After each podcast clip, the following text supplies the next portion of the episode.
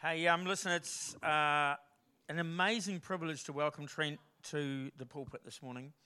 And um, so, why don't you give him a big clap? Because, um, yeah.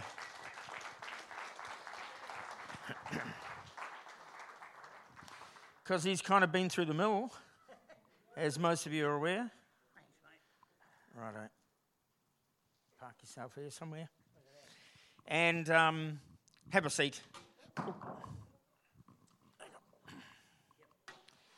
Um, because about um, four months ago he got pretty sick, you know, and he went to hospital, and I visited him there a few times. And um, I know you're already praying for him, so it's a great privilege to be able to stand here this morning and welcome you, Trent, back into the, you know, into the place where we believe God has called you into leading us. You know? So, um, that's it. yeah, I will pray for you, you know. So why don't you just reach out your hand, you know, because it's a, it's a great time this morning. And for those of you online as well, Olga particularly there as well. Father, we pray your blessing to be upon on Trent this morning. And Father, I pray for complete healing in his entire body, Father, every area that has been, um, you know, kind of pinched really. And, um, and I pray right now, Trent, that you'd be made, made well and whole in Jesus' name. And that your blessing would be upon your message that you brought to us today. Amen. That's awesome. Yeah, well, as Kevin said, it's been, it was February I last preached. You guys are looking as good now as you did then. so that's, that's, that's encouraging. That's good. Can I have the, my doozy thing? Doofer, the pointer. Come on, own up. Who's got it? Cool. Do I have? Do I have any screen? No. Up there, I do. I do. Okay. I might just move my chair around. So, would, would you guys mind if I really become a bit of a pest? No, no, I've got it. Just, I just need to be able to see what I'm putting up there. I don't want to put anything embarrassing up there like my holiday photos or anything. you haven't seen me in a bikini. now,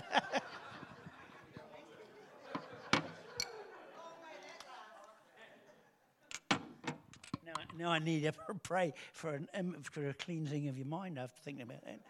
Anyhow, there you go. Looking through the right lens. Matthew chapter 6. The eye is the lamp of the body. If your eyes are healthy, your whole body will be full of light. But if your eyes are unhealthy, your whole body will be full of darkness. If then the light within you is in darkness, how great is the darkness? You know, really, the, our eye, the condition of our eye determines the quality of our perception. It's the lens through which we see life. It determines our perception and understanding of what life is to us. And, and, and it may not be correct or a true picture, but it becomes our reality. I don't know if any of you have ever seen that picture there. Probably most of you. What do you see? Young girl? An old lady. Yeah. Can you see both of them? Yeah, see there there, if you look at that, that's the young lady's face. There's her uh, nose, and there's that, it's her face. But if you turn around the other way, now I've lost the picture.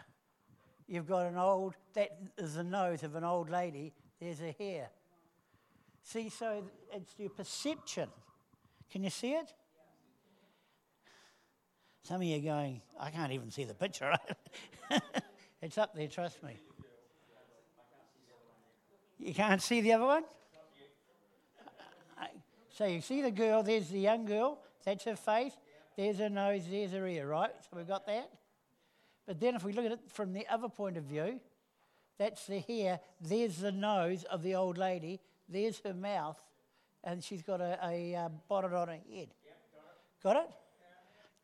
So it's your perception, how you look at something. You see, the eyes are the gateway in the natural that tells us what's out there.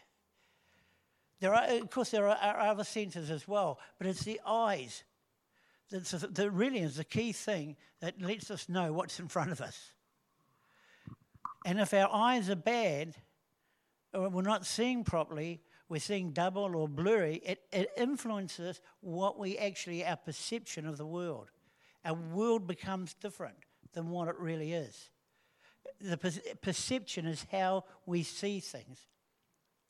Now, you know, sometimes we have glasses, which, you know, and, and one of the classics in sunglasses is polarized. Uh, polarized lenses are those with the purpose of reducing or eliminating glare from the sun, eliminating that that prevents you from seeing some things. That there, for instance, there, we see that? Oh no, it's not going to come up, unfortunately. But when you try to put a lens, a, a polarized lens on it, it takes the glare away and you can see. Those are both polarized lenses. Without a polarized lens, that glare is there and you can't actually see the fullness of the thing. They don't create something that's not there, but by eliminating the glare, the polarized lenses reveal something that is there that was hidden from you and you could not see in the natural. So when you put on polarized lenses, you get to see things way down deep. This week I went to get a new pair of glasses. You're going to see them in a few weeks' time. Whoa, look out. But anyhow, as I put them on, I mean, I was seeing things that, like the optician said, you read this line when I had these glasses on. She, first she said to me, read this line. And my first question was, what line? she said, I think you're going to need some new lenses. And as she put my lenses on, things became clearer. And that's what it's all about. It's, it's not that something um, new is has appeared, or not that there's something that wasn't there has become there, it's that now we can see something that was always there.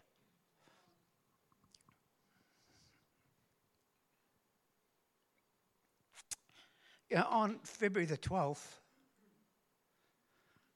was the time I preached.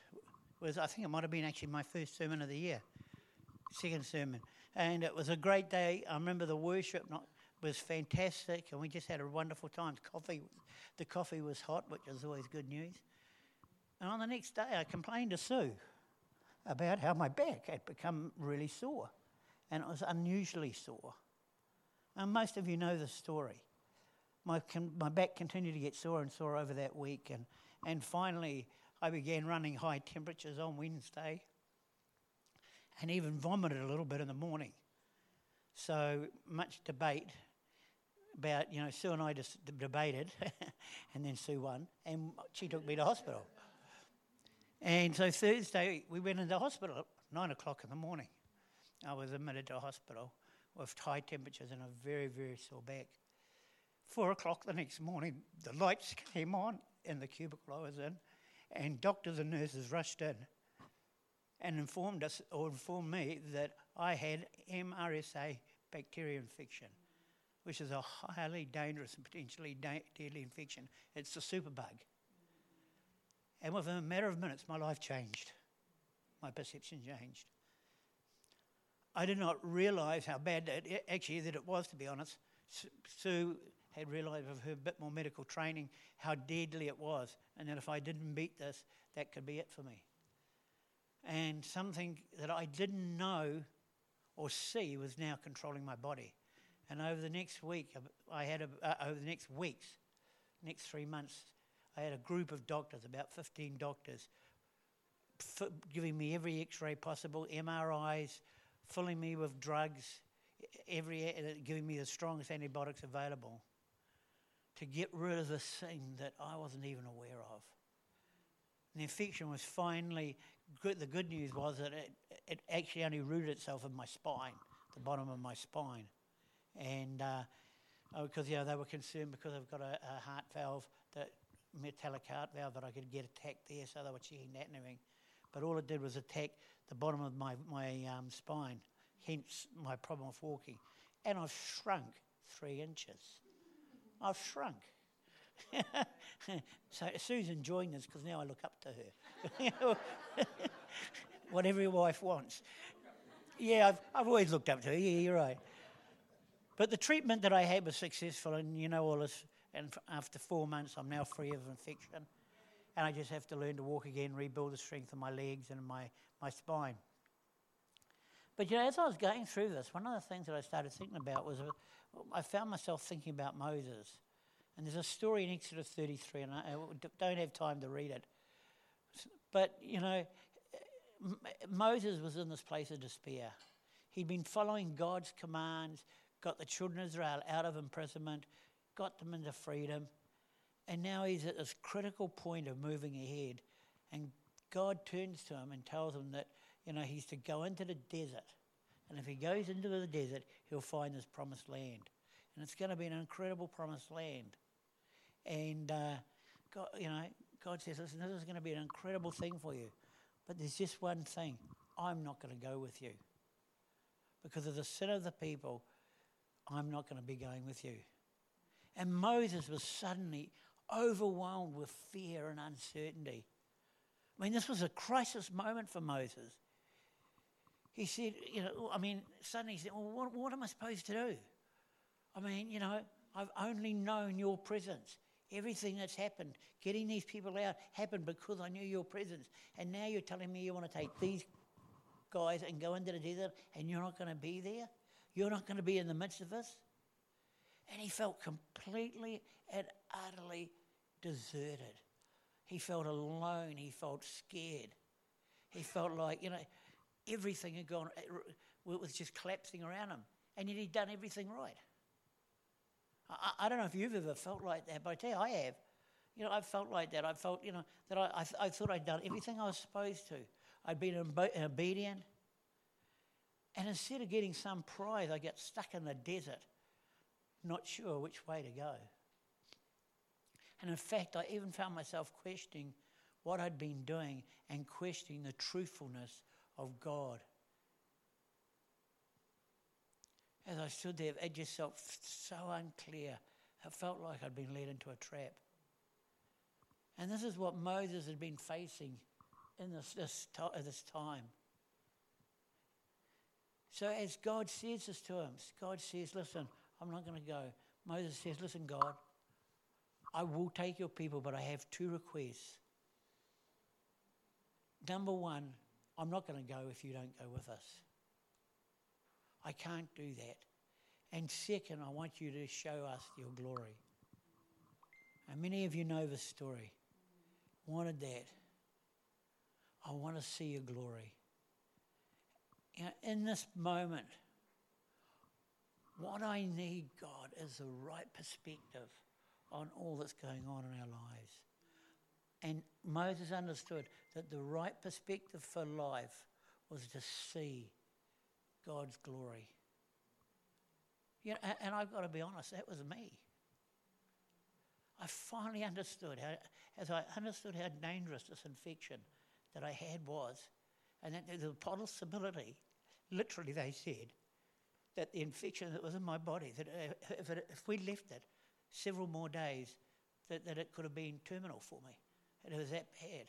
That I may not have walked again, and, and death was even a potential. That, that hit me like a brick wall. I, mean, I was stunned. And there were times when I just began to sink into self pity.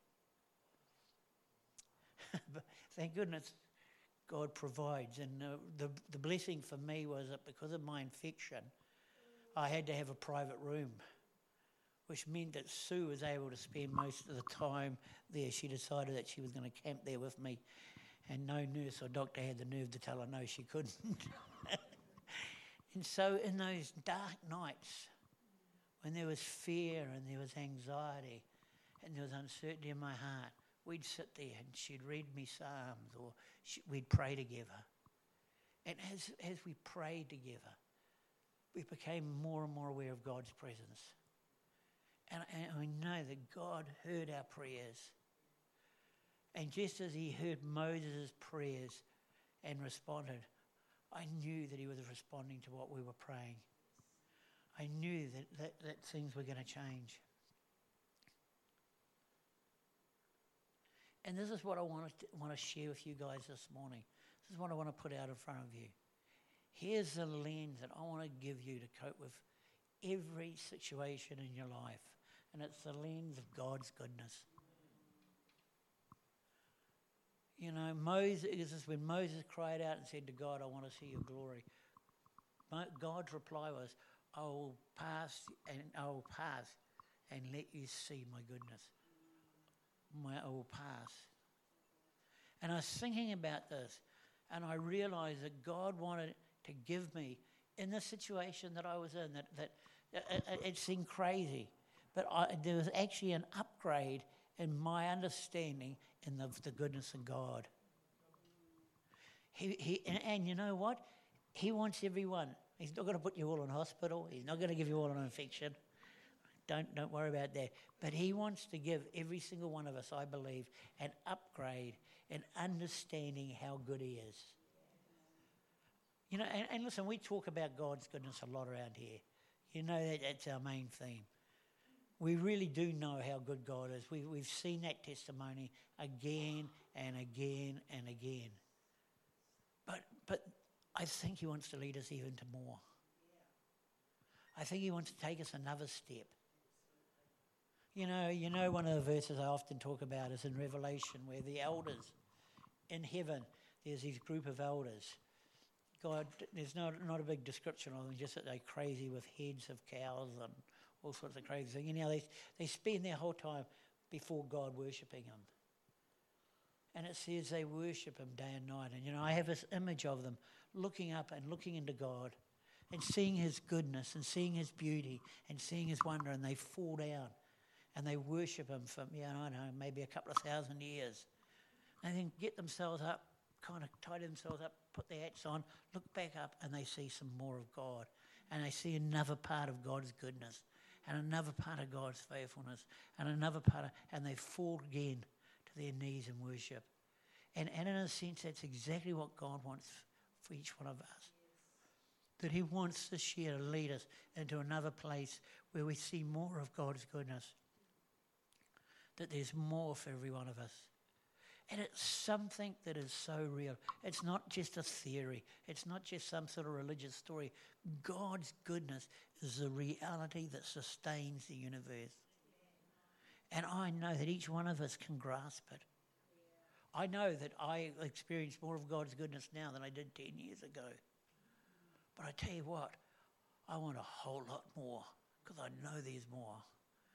And I know that to continue to thrive in the culture that God is leading us into, to, to continue to grow and move forward with God, then we've got to see all through life the lens of His goodness.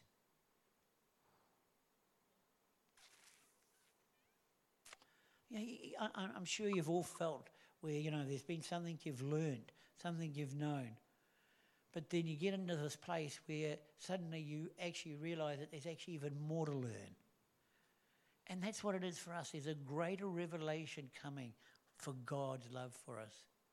And the, and key, the key to seeing life in the, the, the real, true way it's meant to be is to see it all through the lens of God's goodness. Let me see everything in my life through that goodness, that lens of God's goodness.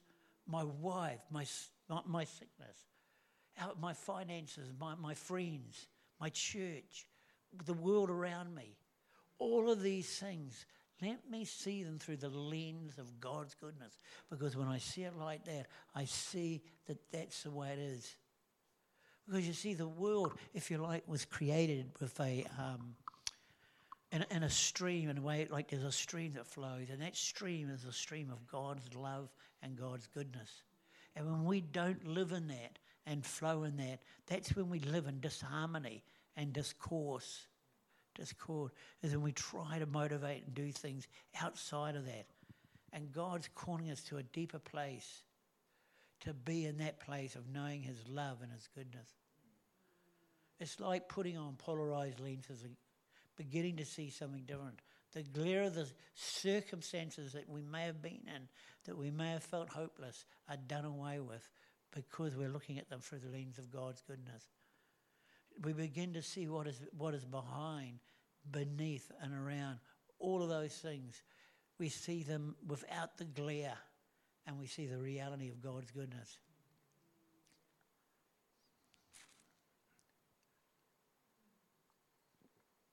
And you know, there are a couple of things that will increase um, increase putting on the lens of God's goodness that'll help us. And one of them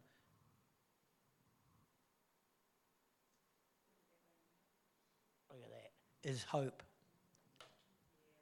You know, the victorious life of, of, of being a believer is really bedded in hope.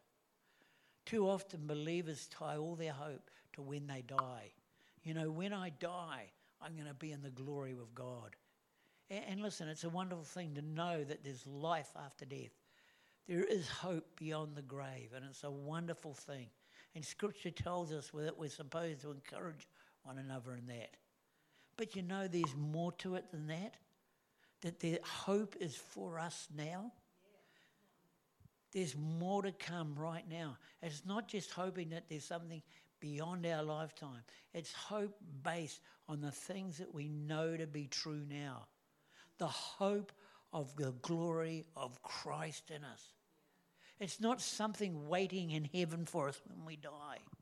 The hope of the glory of Christ is ours now. And we can take up and take hold of it. Because you see, He is in us now. The hope of glory. We have an eternal hope, and it begins now. You know, it's like eternal life. When does eternal life start? Not when you die. It started the day that you asked Jesus into your life. But, and that's exactly the same for us. The hope of glory begins now because Jesus Christ is in us. And it's not a hope of simply what will be, it's a hope of what is now available. God does not reserve all the good stuff for after we die.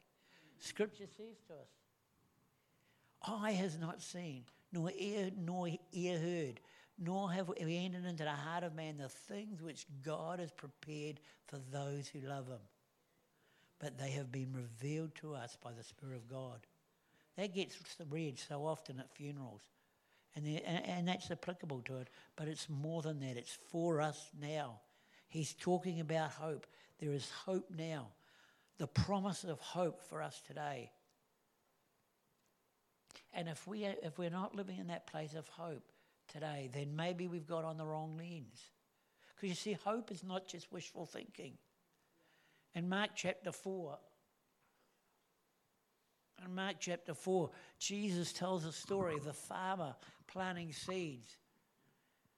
And he, and he says, and he, this, and he talks about, Jesus tells about this man who, who plants seeds, and he plants seeds in the hope of the growth that's going to come the following year. And that hope isn't based on a, a idea of just, well, gee, wishful thinking. But he plants the seeds based on a promise that it's seed time, that it's harvest. He bases it on the hope that if he plants it in the right season and waters it and all these other things, he's going to get a harvest. He has hope, but it's not wishful thinking. It's hope linked to a promise. And listen to this listen carefully. If you can't link your hope to a promise, then you really don't have hope. All you have is wishful thinking. Let me say it again. If you can't link your hope to a promise, then really you don't have hope, but you, all you have is wishful thinking. See, when people go and buy a lotto ticket, they hope that this is the one. They hope that they're going to win. But it, that's just wishful thinking. There's no promise attached to that thought. And if you can't link hope to a promise, then it's wishful thinking. But as believers, our hope is linked to a promise. Hebrews 10 says, Let us hold fast the confession of our hope without wavering, for he who promised is faithful. I think it was interesting that we had that very word this morning. That Maddie brought the word that about our faithfulness, that we can get healing because of his faithfulness. And here it is in Scripture. Let us hold fast the confession of our hope without wavering, for he who promised is faithful. The New Living Translation puts it this way God can be trusted to keep his promises. See, our hope is attached to the promise of the one whom we can trust with absolute certainty. Our hope is attached to the promise of the one who we can trust with absolute certainty. And I can look through the, the lens of goodness, and amazing things start to happen. Hope begins to appear. In the area of finances, Philippians 4, chapter 9. And, God, and my God will meet all your needs according to the riches in Christ Jesus. See, we have a hope attached to the promise. To those difficult situations in our lives, we have a promise. We know that God causes everything to work together for good to those who love God and are called according to his purposes for them. Now, that doesn't say that he causes everything. God didn't cause that infection in my life. But through that infection, I tell you, in that time of infection, you know, yes, I, you know, I was in pain. A lot of times, I mean, I still haven't been able to get into a, I still can't lay down in a bed yet. It's still too painful. And, and you know, there are all sorts of other things. But I also encountered the goodness of God in ways I never would have done otherwise. And I was so aware of His presence in my life, and I was so aware and had confidence of who He was and the love that He's extended, and the love of, of all you guys, and, and, and, and of people from all around New Zealand and, even overseas who were praying. And I just felt that, and I knew that. So, what was meant for bad to end, perhaps end my life, I don't know. God caused good to come out of it. We have hope that's attached to a promise that we can look through the lens of His goodness. And the things that look impossible are no, can no longer look hopeless because the glare goes away and we begin to see what's really there. And what's really there is a loving Father who cares for you and is standing there for you. It's the eternal hope that Jesus Christ gives us. You see, hope is an expectation of good.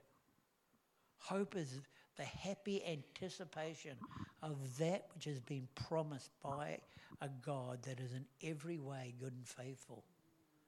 Doesn't that make you feel? I'm going to read that again. I just like that. Hope is a happy anticipation of that which has been promised. Got that? By that which has been promised. But by whom? By a God that is in every way, in every way, good and faithful. And so I tell you this morning if you're feeling hopeless, if you're feeling in that place, know that that is not something from God, that there's a promise of hope and there's a promise for you. And God wants to reach out and touch you afresh with it. Yeah. And, and listen, sometimes there can be months of praying over something. And you look at it and you, and you think, why hasn't it changed? And, and, and in fact, the circumstances might even not only not have changed, but might have become more, more, more intense. But you know what? In that time, your hope is growing. Because your hope is not linked to your circumstances, but it's, it's linked to you growing. Why? Because hope was not hope was linked to Jesus. It was linked to the prophetic word that God had given us over that issue. The prophetic promise of God is ours, and we can have hope in every promise. The hope is rising while circumstances may be getting worse. You know, sometimes I think God loves a gap because it's in that gap that we can learn to, to reach out to Him more. I I'm not so keen on it, there it is. The greatest reward of hope is not the changing of my circumstances, but the transformation of my life. I'm aware of things that, that have changed in my life through what I've just been through the last five months. The greatest reward of hope is not the change that takes place in my circumstances, but the transformation that takes place inside of me. Hope comes in and transformation happens. But it's not only hope that we get, But another great thing, another focus that comes through God's lens of God's goodness is favor. The favor of the Lord. And in this season, God is wanting us to explore this thing of favor in a whole new way. You know, and, and we really need to grab hold of that. He, God's favor is there for us. It's not simply about God's goodness, but it's also His favor. You see, favor is an aspect of grace. In Scripture, in fact, the word for grace and favor is the same word. It's unmerited favor. I mean, grace, there's a lot more to grace than that. But favor is offered to us because we are His favorite. You know that? I've got a little badge at home that says I'm God's favorite. But you know what? So are you. And so are you. And so are you. We're all God's favorite. That's one of the cool things about having an eternal God. He makes every single one of us his favorite. In fact, say that. Say, I am God's favorite. Did you mean it? I hope so. And it, because you're his favorite, he extends his favor to us. And there are manner, you know, listen, there's so many times there are, there are physical manifestations of favor come into our life that we don't appreciate or give God thanks for. You know that? I remember when I was first saved, and, and you know, I mean, I was a teenager. We'd thank God and we'd believe that everything, you know, walk into school. Like I remember walking to school one day and it started spitting with rain. And I can remember when I was standing, I said, God, I just rebuked that rain. I don't want to get wet. It stopped. I thanked him because I immediately believe it was his favor in my life. Today, would I do that or would I just run and try to get out of the rain? That'd be a scary thought. But anyhow, you know what I'm saying. We sometimes don't realize that the favor of God is actually being poured into your life every day. Do we appreciate it and do we give Him thanks? And you know, the greatest favor is that we've been given it, that we are able to behold His face. That we are about, this morning as we've worshipped, we've been in the presence of God. Now, it's not just reserved for us coming together as a church, but there is something special when the body of Christ gather and the presence of God has been here and He's ministered. He's ministered His favor, He's ministered His love, He's ministered His goodness. Every single one of those things has been available to every single one of us here. God opens up Himself to us. And when we wear the lenses of His goodness, we see fa- His favor everywhere. And we stop saying, Oh, poor me. And we begin to start saying, Oh, my. How good was that? And it doesn't matter what the circumstances are, but when we look at them, if we look at them through the lens of goodness, we realize His favor is dotted throughout all the circumstances. And the last thing that's gifted to us well, there's many, is, is, is confidence and security. There's a profound revelation of confidence we have and security we walk in. That we know, we know that He's there with us. What is happening in our life, this, whatever the circumstances, however bad they are, do not allow them to be the defining point of your life. Pause Take time, focus on the glory of Jesus, and allow the Holy Spirit to bathe you in His presence.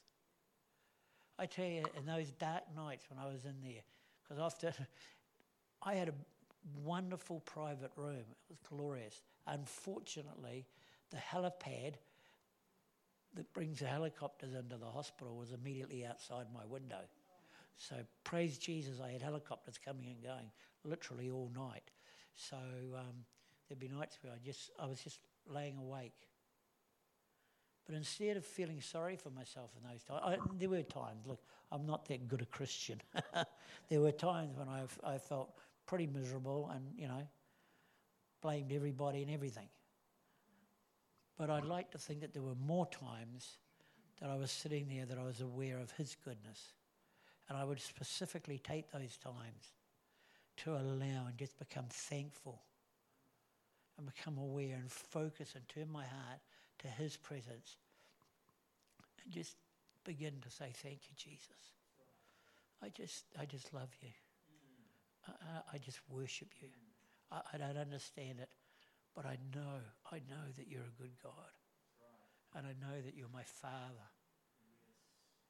So, Lord, I just, I, I just, yeah, just bless you. And as I began to turn my heart, I'd see a transformation, or I'd, I'd become aware of a transformation. Listen, God is the most secure being in the universe. He doesn't have a bad day. He doesn't have an insecure moment. His confidence never gets shaken. And you can live in all of that with your own confidence. And He never forgets you.